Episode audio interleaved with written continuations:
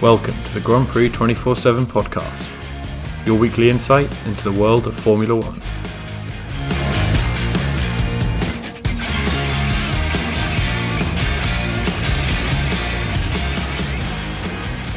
Hello, and welcome to a slightly impromptu episode of the Grand Prix 24 7 podcast. I'm your host, Will, and as always, I'm joined by Paul Velasco to discuss the news that Sergio Perez will be driving for Red Bull in the 2021 Formula One season. He'll be replacing Alex Albon, who is going to move into a reserve and test driver role at Red Bull. Paul, what's your kind of initial reaction to this news? Well, I was super relieved. I think, like most of the Formula One world, I can't think of anyone who wasn't urging them to sign Sergio. Sergio really deserves it. He's getting a crack at a you know a big team, a winning team for the first time. Really, the McLaren episode was a disaster. I think he's proven his worth time and time again, and I think this year he just his game just went on to another level, and um, it's going to be interesting to see him alongside Max. I think for Max, it's exactly what Max needed. It was a guy that's going to push him at the highest level and a guy that's going to also bring in the points. There is a dynamic that might not work. You know, Sergio is not an easy guy uh, to get on with, apparently. Uh, but let's see how he plugs in. Uh, people mature, people adapt.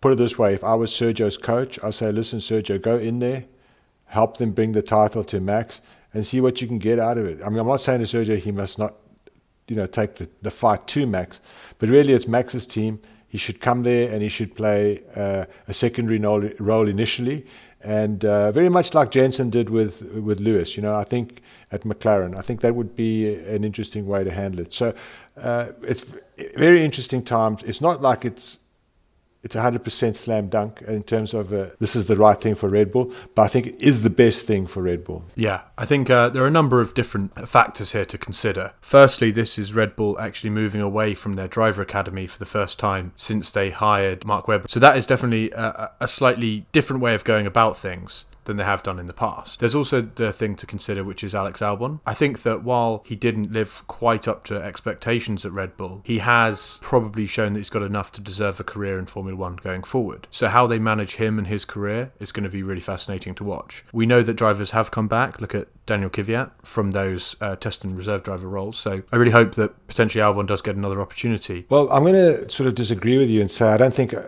Alex has done anything to deserve a, a career in Formula One.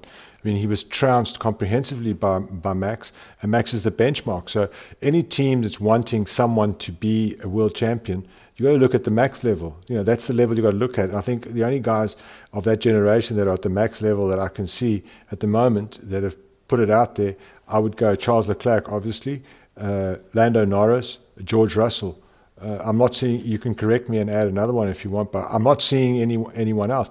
You can't add Alex Albon to that group. As, as emotionally as I feel, and the guy's such a nice kid, and, and you know he's, he's, he's such a cool guy.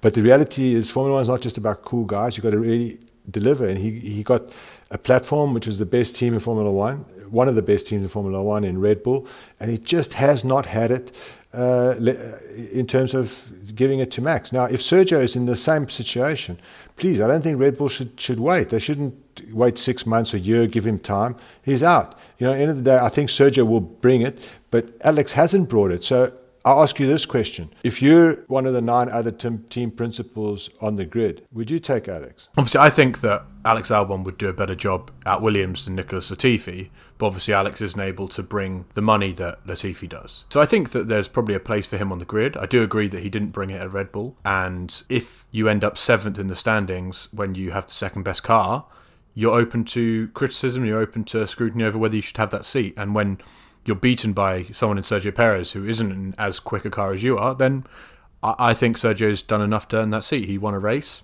He's been on the podium. It's unfortunate not to get another couple of podiums due to strategy misjudgments and reliability issues.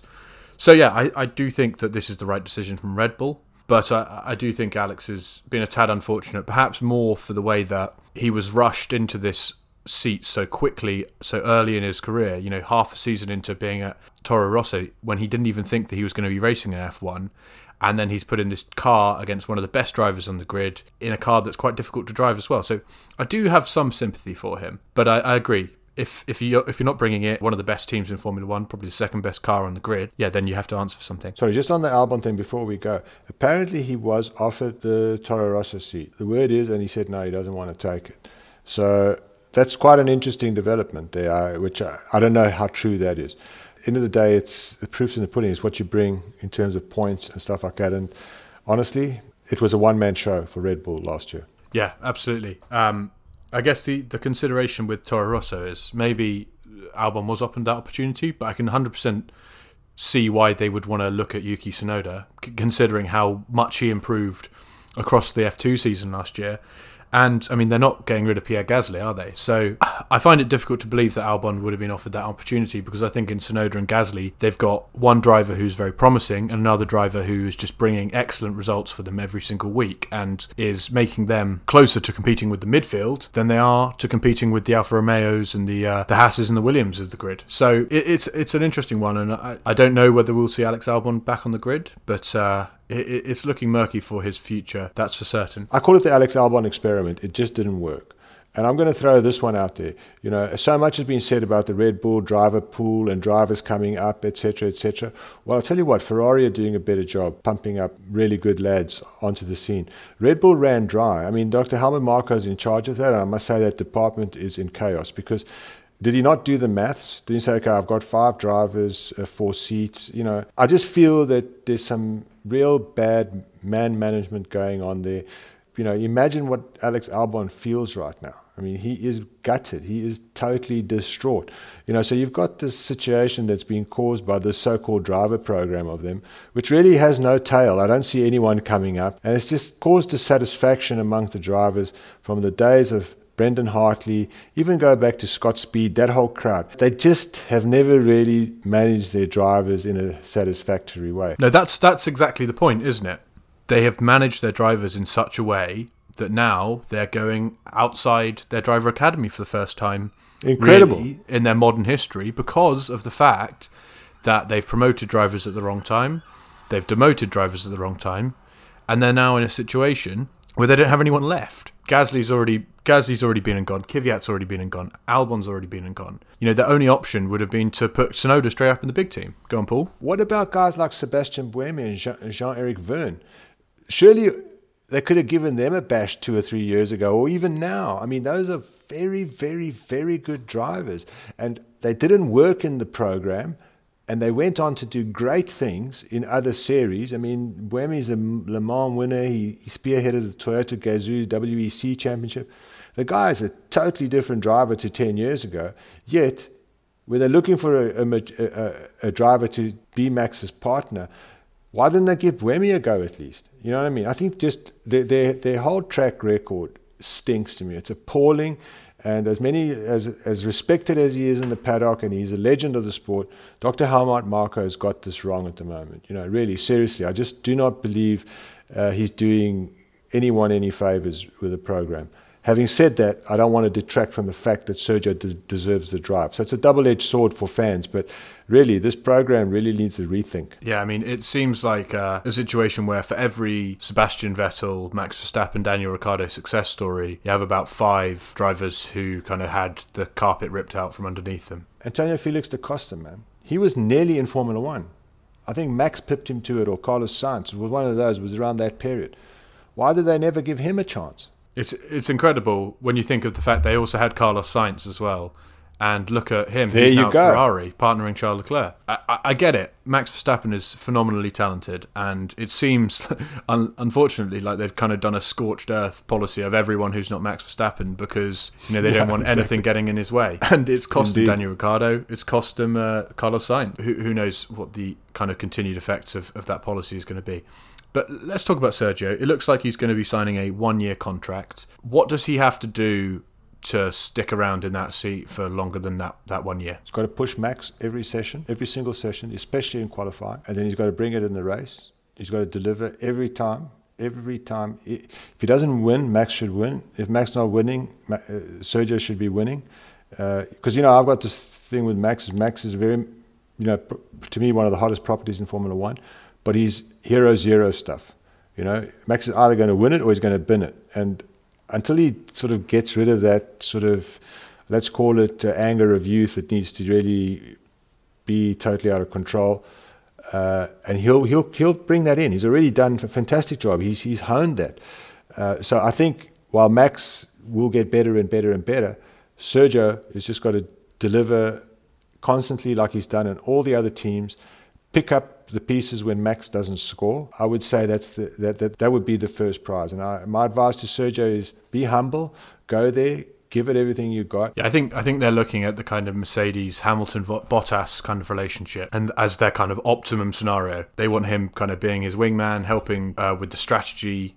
Uh, helping to disrupt Mercedes. You look at um, the Abu Dhabi Grand Prix, Mercedes couldn't pull a, a, kind of unique strategy option because Alex Albon was inside the pit window of Bottas and Hamilton. That's what they want. It's just Albon can deliver that. I, I do think that in terms of qualifying, I still feel like Max is going to have definite edge. Sergio's not ever been renowned for his qualifying. I know that is in part due to his preferred uh, direction and setup. He usually goes with a setup that can help him protect the tyres and help him focus on race pace. But I don't expect to see Sergio kind of out qualifying Max on a regular basis. I think that if he's kind of regularly within three tenths, then he's done his job. That will probably see him qualifying near the front of the grid. And really, where his prowess will come, and something that actually he potentially could even be better at Max is, is that tyre management. He can make those uh, contra strategies work, and he can just be an absolute pain in the ass for the Mercedes guys when he's just running and running and running, and it prevents them from stopping. So I do think that that's the real skill that he's going to be bringing. I think he'll be better in qualifying than Albon, but I don't think it's going to be a, a huge difference. I do think, though, that in terms of race management uh, and race pace, that's where the real